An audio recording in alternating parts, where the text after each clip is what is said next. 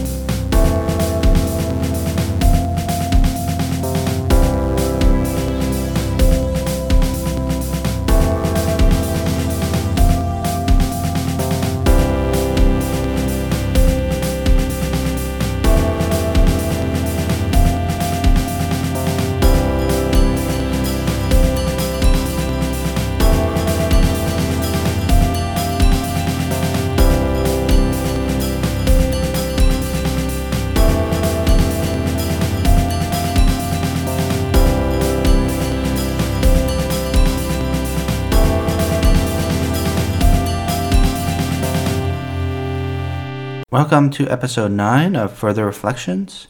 I'm your host, Mark A.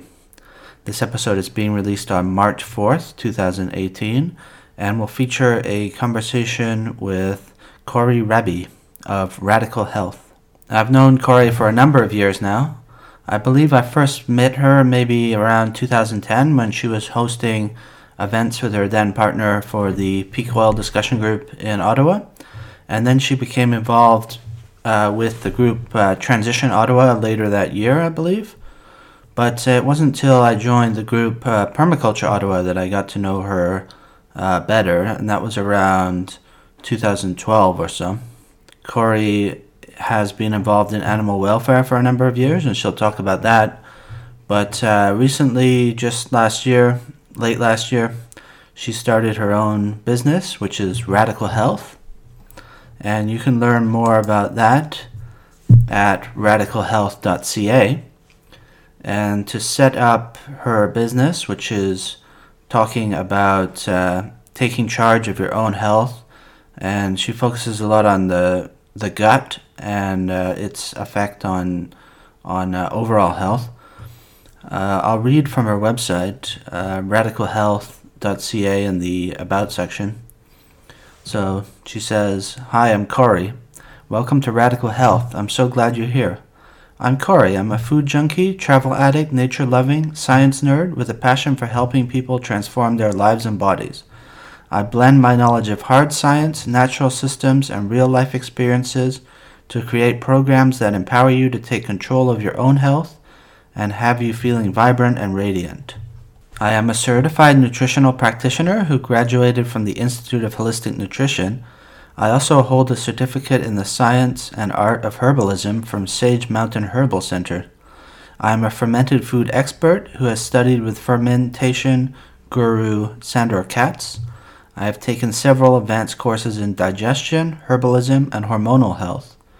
I've been a featured speaker at the Ontario Fermentation Festival, Nepean Master Gardeners A G M, Ottawa Public Libraries, at the Agri one fifty Walk on the Wild Side, presented by the City of Ottawa, and more. So in this interview, Corrie's going to talk about her little bit about holistic nutrition, fermented foods, hormones, digestive health, animal welf- welfare, the transition movement, and the gut microbiome related to the overall planet. And this is something she really wanted to talk about, and towards the end of the interview she goes into detail about what that is exactly. It's uh, quite detailed, but uh, it's interesting nonetheless. Corrie wanted me to mention that she currently has a gut rebuilding program that she's initiating on her website, Radical Health. Again, that's radical health dot c a. I won't read too much about it here, but it's running from it's running from March twenty-seventh to June fifth of twenty eighteen. And uh, if you're visiting the website uh, before that time, you can see more about it right on the main page. Again, that's Radical Health. Also, keep looking at her blog section. She was going to write a blog, uh, which may be up by the time this podcast is up, about the microbiome and its relation to the planet. So, uh, yeah, keep checking the, the website for that. The podcast will be taking a short break. It'll there'll be no podcast again until the first of April of this year, two thousand eighteen. The reason is because I'm going to be out of the country, which, if you've listened to multiple episodes, you know I live in Ottawa, Canada. But I'm going to be visiting relatives in Europe, and I won't have regular access to the internet, so there will be no episode on the eighteenth of March. Instead, the next episode should be up on the first of April. I haven't recorded this just yet, but uh, the guest should be Brian Tohana. Brian is a kind of uh, life coach who's written a book called The Power of Permission, which should be published later this year.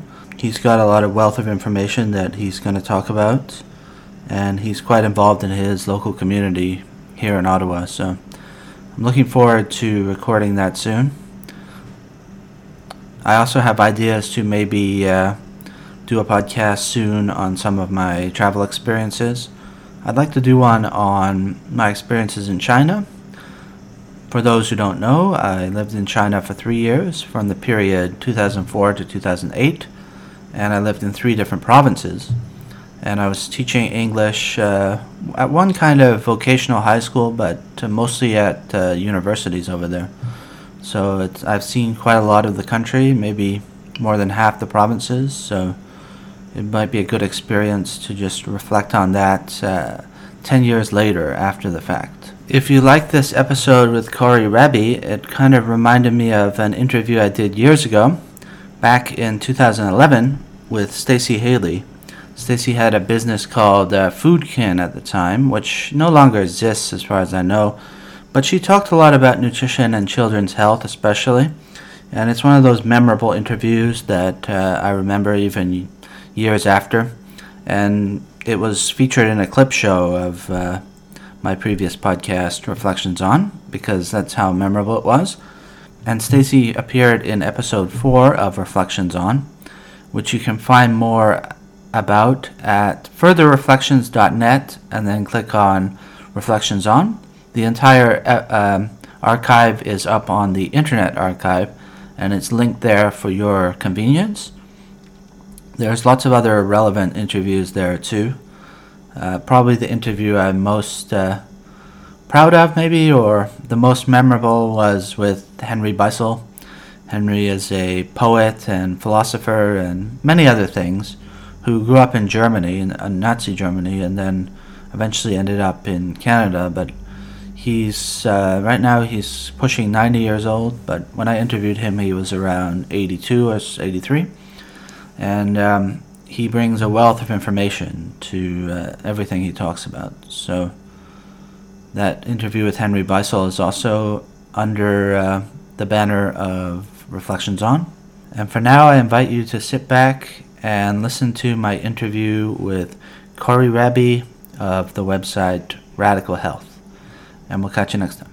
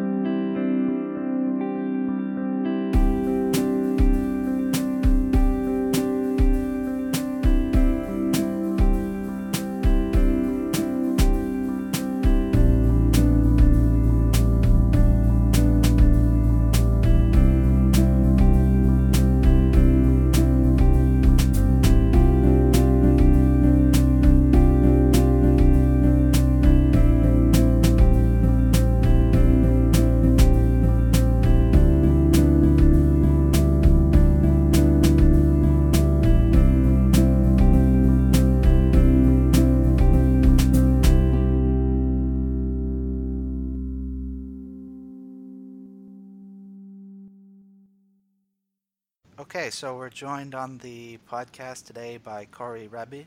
Welcome to the podcast, Corrie. Thanks for having me. So there's lots of things we could talk about, including your business, uh, Radical Health. But why don't you just give the uh, the brief overview of who you are and what you do, and then we can delve into more detail a bit later. Haha, that sounds great. All right. Well, I am a certified holistic nutritionist and an herbalist. I studied at the Institute of Holistic Nutrition, and I, uh, I've always been really interested in food and nutrition since I was very young. And I finally, you know, after years of working for nonprofit organizations in animal welfare and conservation, which was really awesome, I decided to go back to school and study um, something I'm really passionate about. I guess I realized early on how big of an impact food and uh, just eating well and living well could have on the human body and how well it can make you feel. And really, it's I believe that, you know, we're in a huge health crisis right now, and a lot of it is just related to how people eat. And I was really driven to help people move beyond uh, ill health through eating well and and uh, living a better lifestyle. Yeah, and you've posted a bit about your personal experience on your website. Say more about you. Kind of, you were a junk food addict, right, and things like that. Yeah, well, I was raised on a standard North American diet for sure. You know, I, I ate garbage food. Like, I grew up in the eighties, and there was a lot of fast food. Like, microwave food was really popular, so I had a lot of T V dinners, like little pizza pockets, you know, really nasty things like that. And I was pretty chubby as a child. Like, I, I was kind of fat. I used to get teased, and I was also really sick. Like, I had tonsillitis all the time, strep throat. I had my, my tonsils were removed when I was sixteen. I had bronchitis. I had pneumonia. And then I think, you know, just, you know, when I was turning about twenty or so, I was, I microwaved this plate of chicken wings and I was eating it. And I just sort of had this sudden realization that I was just putting all this garbage into my body. And just around the same time, just after that, I came across a book called Food is a Wonder Medicine by Doctor Neil Barnard, and I started reading it. And I didn't realize at the time, but it was actually a book uh, basically about eating a vegan diet. I just thought it was eat- about eating healthy. And in the book, he mentions that it takes about six weeks to change a habit. So, and he gave like a meal plan and recipes and things like that. So I'm like, okay, I'm going to try this for six weeks. And then I could always go back to eating the way I used to eat. So anyway, in those six weeks, you know, I, it, I, it really transformed me. It actually changed my entire life. So at first I was eating this diet and I actually got really sick and I couldn't figure out why. Like I, I had uh, rashes, I had psoriasis. It's the only time I've ever had psoriasis in my life, but it does run in the family. I had headaches, you know, and now I realize that what was happening is that my body was detoxing from years of eating crap food. And so, um, you know, that, that, that took about two or three weeks. And then after those three weeks, I started feeling amazing. I started feeling incredible. I started losing weight. Um, I stopped getting acne. I just started feeling really, really good. And so this little six weeks experiment turned into basically the rest of my life of eating healthy. You know, and what's really interesting too, I was so sick before, but ever since I changed my diet, I haven't had an antibiotic. So I haven't had an antibiotic in nineteen years, which considering I would have like two or three rounds every year is phenomenal. And all that was just because of food and changing my diet. And I guess you, there's this idea that the medical system, or we want to call it Western medicine, is kind of failing people, right? In some way? Oh, absolutely. I mean, I I grew up in a family with lots of unhealthy eaters, and I, I watched um, family members, including my dad, uh, just go to the doctor over and over again for a variety of health issues, getting pills, getting treatments, and they're all just Band-Aid effects. They're not addressing the root cause of the issue. So, you know, our modern medical system has a very important role. It's really good in emergency medicine. It's really good for things like a broken arm. But when addressing underlying health issues, doctors don't do that. They just give these Band-Aids, these pills to raise one level of one thing and lower a, a, a level of another thing, and they don't really get to the root cause of the issue. And you can get through the root cause through looking at diet, exercise, and lifestyle. So I studied at the Institute of Holistic Nutrition, and I um, from there I got a degree as a certified nutritional practitioner. So basically, I am a holistic nutritionist, and the difference between a holistic nutritionist and a dietitian is a dietitian has to follow the Canadian Food Guide, whereas I can not follow the Canadian Food Guide. And with a, with dietitians, they're sort of a one-size-fits-all. So they follow the Canadian Food Guide, they make recommendations based on that, and they don't look at a person's bio-individuality. So everyone's a bit different in how they react to the food they eat. So some people, for instance, can do fine eating wheat, eating gluten, and other people have a lot of problems digesting that.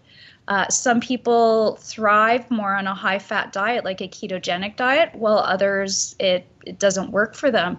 So that's sort of what I do. I can look at someone's bio-individuality, how they react to certain foods, their unique body composition, and make suggestions based on that. So that's what my training is was in at the Institute of Holistic Nutrition. And then I also studied herbalism through the Sage Mountain Herbal Retreat Center, which was run by Rosemary Gladstar at the time. And I did their home study course, which is takes about two years to do, and it's very much practical. Practically based, so you do a lot of making of things and trying different things. It's very hands-on. And so I've been studying herbalism for, I, I did my, I guess, formal herbalism training through that, but I've also been studying herbalism on my own for, I don't know, almost ten years now, I'd say, and just making a lot of home remedies and using herbs in my life and using herbs on my family and friends. And uh, it's just a wonderful thing to get into. Yeah, my business is called Radical Health, and it is uh, my basically my nutrition and herbalism practice rolled into one. So I do a variety of things. I see clients one-on-one. I run online programs, and soon I will be running a group program. And I also host these fermented food workshops. So I have a bit of an expertise in fermented foods. Uh, last spring, I was actually really fortunate to go down to Tennessee and study with Sandor Katz, who's sort of the world fermented food expert. And so that was really phenomenal. Um, and my business, Radical Health, I, I look at all health issues, but I'm really focused on gut health. The reason why I'm focused on gut health is because the gut, the gut, so, so when I say gut, I mean your digestive tract. It's it forms the basis of all your health. So I look at the gut sort of like the roots of a tree. If the roots of the tree are not healthy, the rest of the body will not thrive.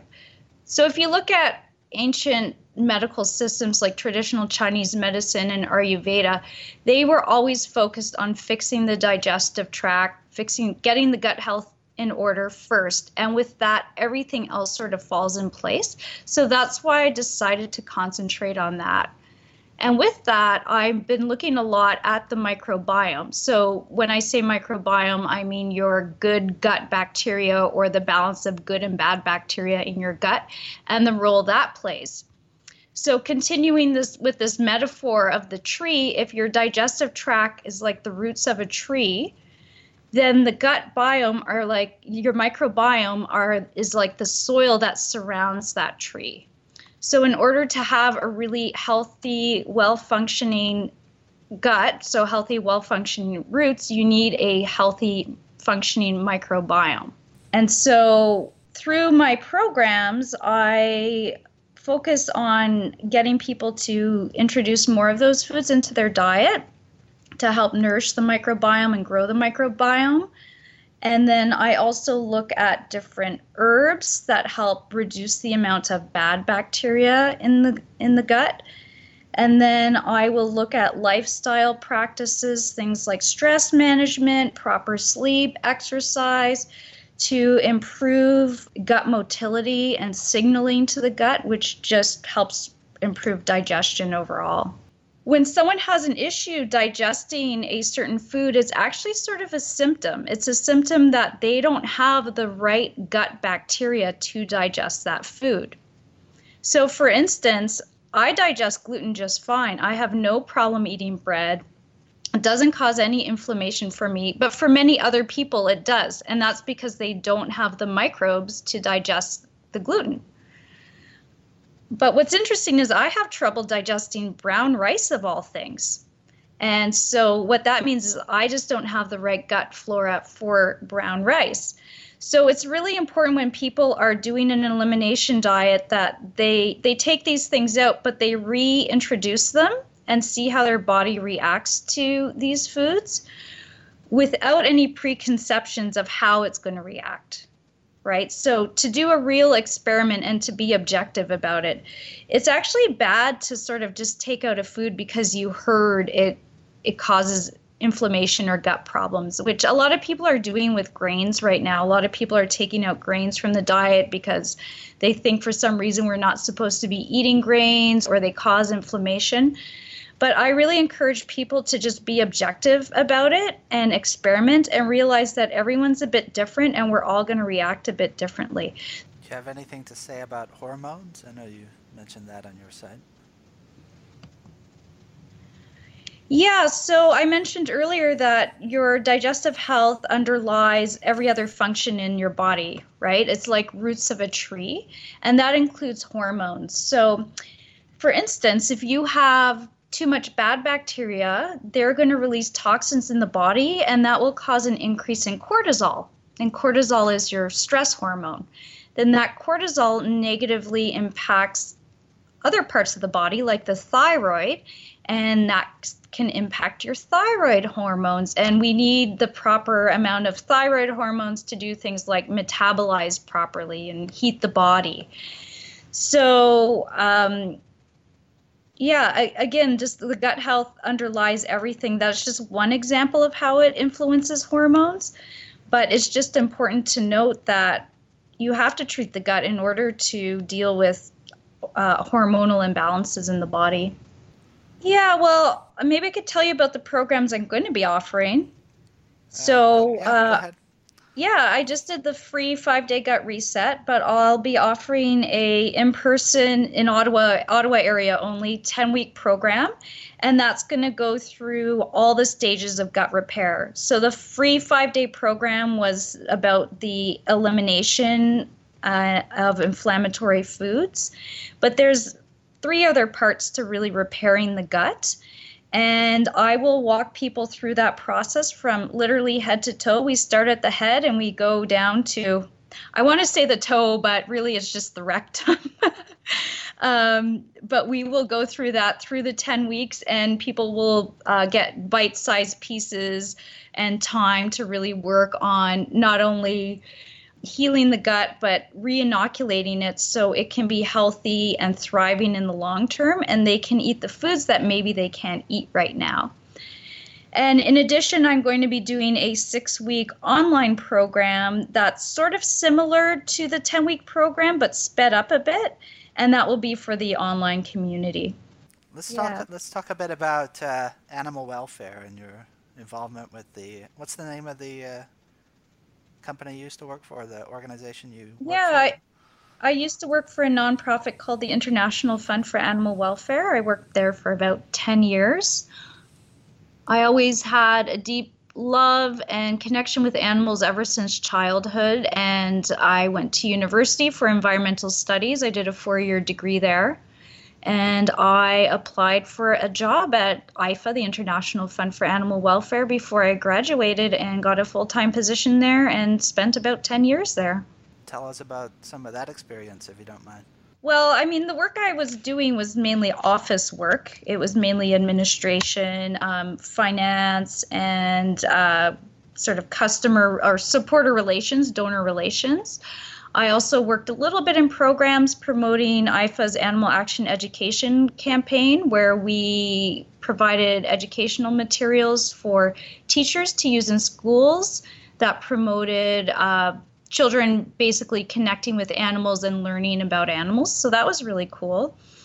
I also had the good fortune of traveling way up north to help with uh, I F A's spay and neuter clinics in various communities up there, isolated communities where they don't have much access to vet care. So I got to help vets doing things like surgeries, uh, spay and neuter surgeries on dogs, and doing intakes and things like that. So I was lucky in that I got to help with an amazing project, but I also got to go way up in the boreal forest and see the boreal, which was really, really cool because I never saw that eco- ecosystem before, and I don't know that I would go up there in any other circumstance because I really don't like the cold.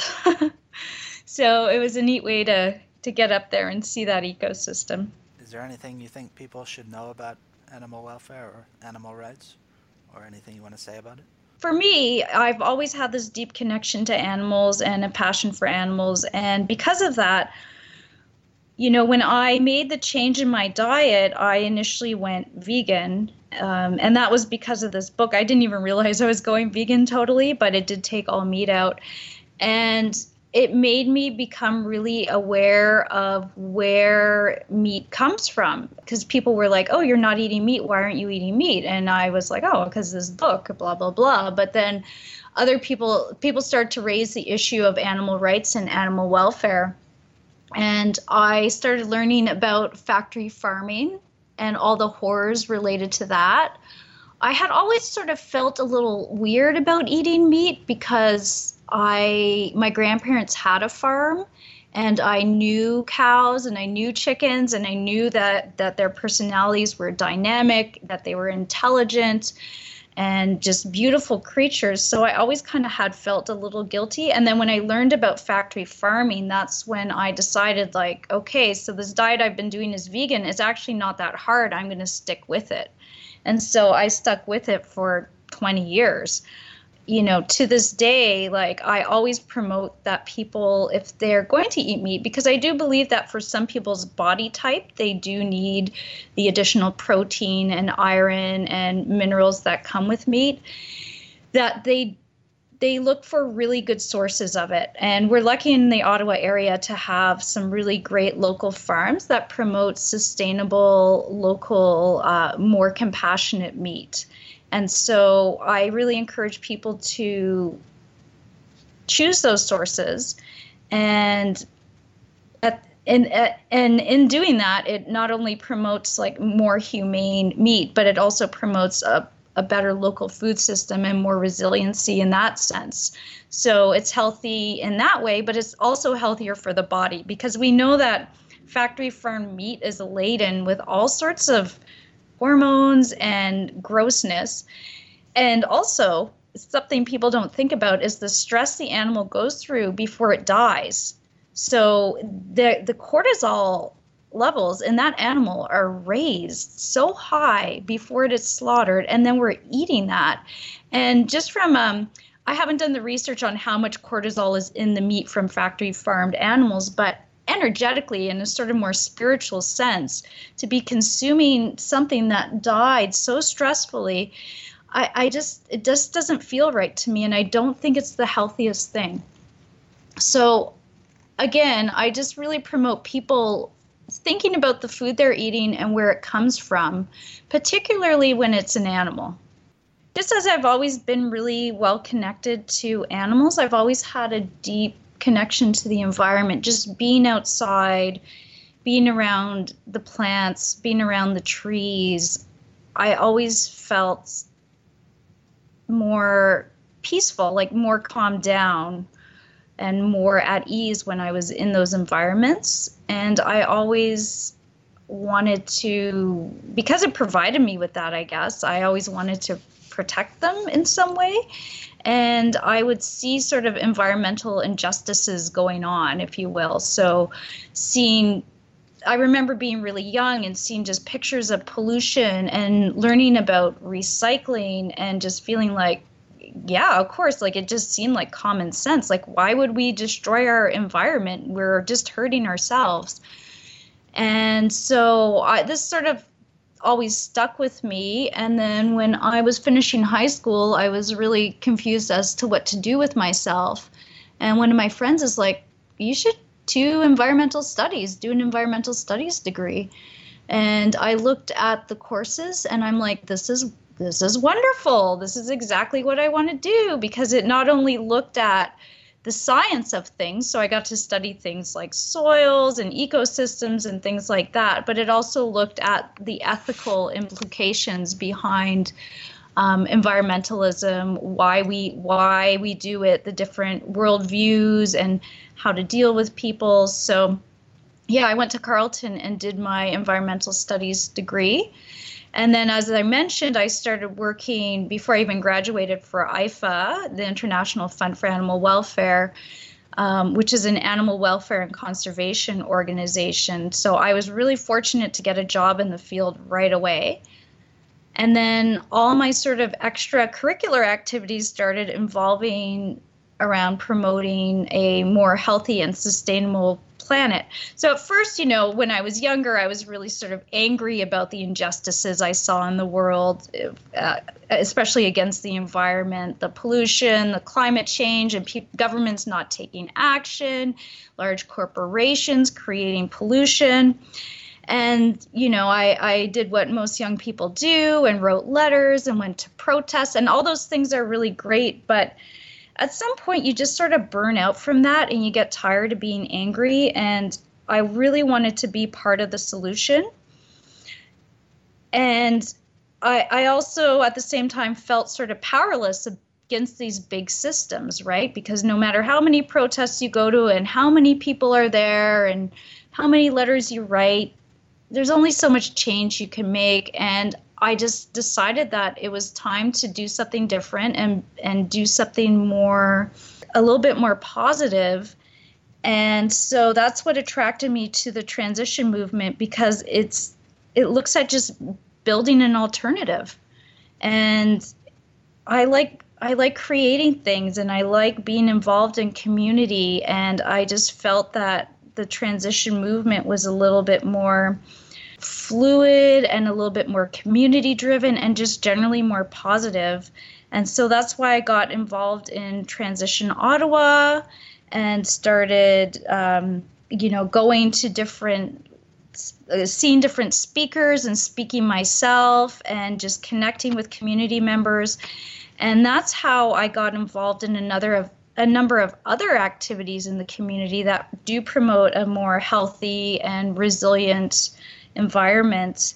So it's just been a really positive experience. I mean, I could talk about many sort of offshoots that came from my involvement in Transition Ottawa, but uh, yeah, that might I might go down the rabbit hole with different things if I do that. So just to say that I do encourage people to get involved with the transition community if there is one in your neighborhood, because you'll never know where it leads. And it's a lot, feels a lot better to be doing something positive than it does to be frustrated and feeling powerless. Yeah, so yeah, the Transition Ottawa was kind of had a lot of momentum and then petered out. And, you know, for a while I thought, oh, it, it failed. It's kind of sad that it never really got going. And then a friend of mine pointed out it wasn't a failure at all. In fact, it was a huge success, because what it did, even though Transition Ottawa sort of lost momentum and in a sense doesn't really exist anymore, it really brought people together. And those people all went off and started working on their own projects or other projects. So, uh, you know, I, I know, I don't want to name people in particular, but you know, I know two people who met through it and started the biodome at Brewer Park. I know people who met through it and are now running a farm. And I myself, with my my ex, Ron, uh, we started our own sustainable business doing beekeeping and promoting herbalism and fermented foods. And so we were able to really ha- still have an impact in the community, and it was in a really real c- concrete way. And same for those other people who started other projects. So I, I don't look at it as, as uh, something that sort of was really strong and then fizzled out. I just look at it as sort of something that brought people together, doing something really positive, and then people went in different directions with it. And those people are still going strong and building community and creating resiliency, which is what transition is all about. I'd like to talk about um, how nourishing the microcosm, so nourishing our gut microbiome, intersects with taking good care of our planet. Yeah, so I'd like to talk a little bit about how learning about our gut microbiome, so our microcosm, can really change our perspective on how we relate to the world around us. So we really look at ourselves very much as individuals. We have a, sort of a discrete physical body. It's our marker of separateness from others and the rest of nature.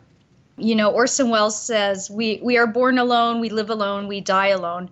But this premise is entirely wrong, because although we are human, we have lots of company. So we are actually covered in trillions of microorganisms, and they outnumber our cells by ten to one. So we're literally covered in microorganisms from head to toe, inside and out. And we even emit a microbial cloud around us. So not only are we covered in bacteria, but there's also literally like a cloud of bacteria around us. So our bacteria are constantly interacting with our environment. And I find this really fascinating. And so I started to look at this sort of interaction.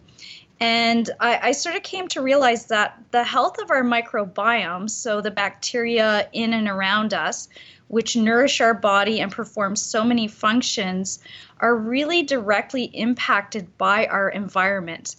And so in order to have a healthy microbiome, so a healthy microcosm, we need to have a healthy environment, so a healthy macrocosm. So I started looking at sort of three different aspects of this. And the first thing I, I did some research into was uh, the air we breathe, right? So we're constantly interacting with our environment. And one of the primary ways we do this is for through breathing. I mean, we're, we're breathing all the time. We have to. And so I did a little bit, bit of research. And we typically, when we breathe in, we're actually breathing in about ten thousand to one million bacteria, which is kind of crazy when you think about it. And um, unfortunately, there's not a lot of research on, on to, um, into how air pollution affects our microbiome, but there is some. And it, it's really fascinating that um, there was one study done at the University of Milan, and they found that the higher the density of air pollutants in the air, the lower the concentration of good bacteria in our lungs. And so we had a higher concentration. So when there's a lot of air pollution, we have more bad bacteria in our lungs. And what happens is that basically, like, if we get an infection, so if the bacteria that causes, say, bronchitis gets into our lungs, if we don't have enough good bacteria in our lungs, it's that bad bacteria can take over a lot more quickly. So in other words, like, if there's a lot of air pollution, it deteriorates our ability to inf- to fight infection because it's affecting our bacteria in our lungs. So having clean, healthy air is really important just to stay healthy in our body. You know, and then similarly to soil bacteria, you know, the soil microbiome has sort of been studied a bit more than than air, the air microbiome. But, um, you know, we've known for a long time that that soil has a symbiotic relationship with plants, and that protects those plants from disease, right? So in order to have healthy food, we need to take care of our soil. Right, we need to culti- we need to cultivate the good bacteria in the soil to have healthy food for us to eat. So that's another way it sort of directly impacts our health. But then there is also, um, there's a paper published in two thousand four where this researcher was looking at lung cancer patients, and she injected them with a bacteria to see if this bacteria, I think it's called Mycobacterium vaccae, if it could prolong their life. And what she found, it, it, it didn't prolong their life, but what it did do, it, it significantly improved their mental health. So this bacteria, they found, was activated some neurons that are responsible for producing serotonin, right? So again, having, and this bacteria is found in the soil all around us. So having healthy soil, interacting with the soil, doing things like gardening is important for serotonin production, so for our mental health.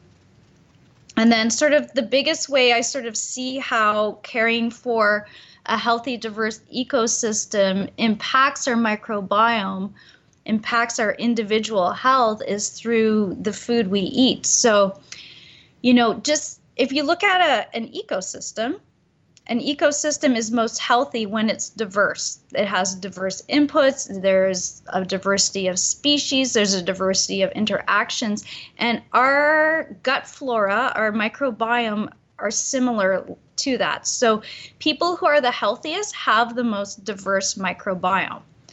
And what's really interesting is our microbiome, so our good bac- gut bacteria, in order to thrive, they need something called prebiotics. So we've heard a lot in the media about probiotics. Probiotics are the good bacteria. They're the ones that live in our gut.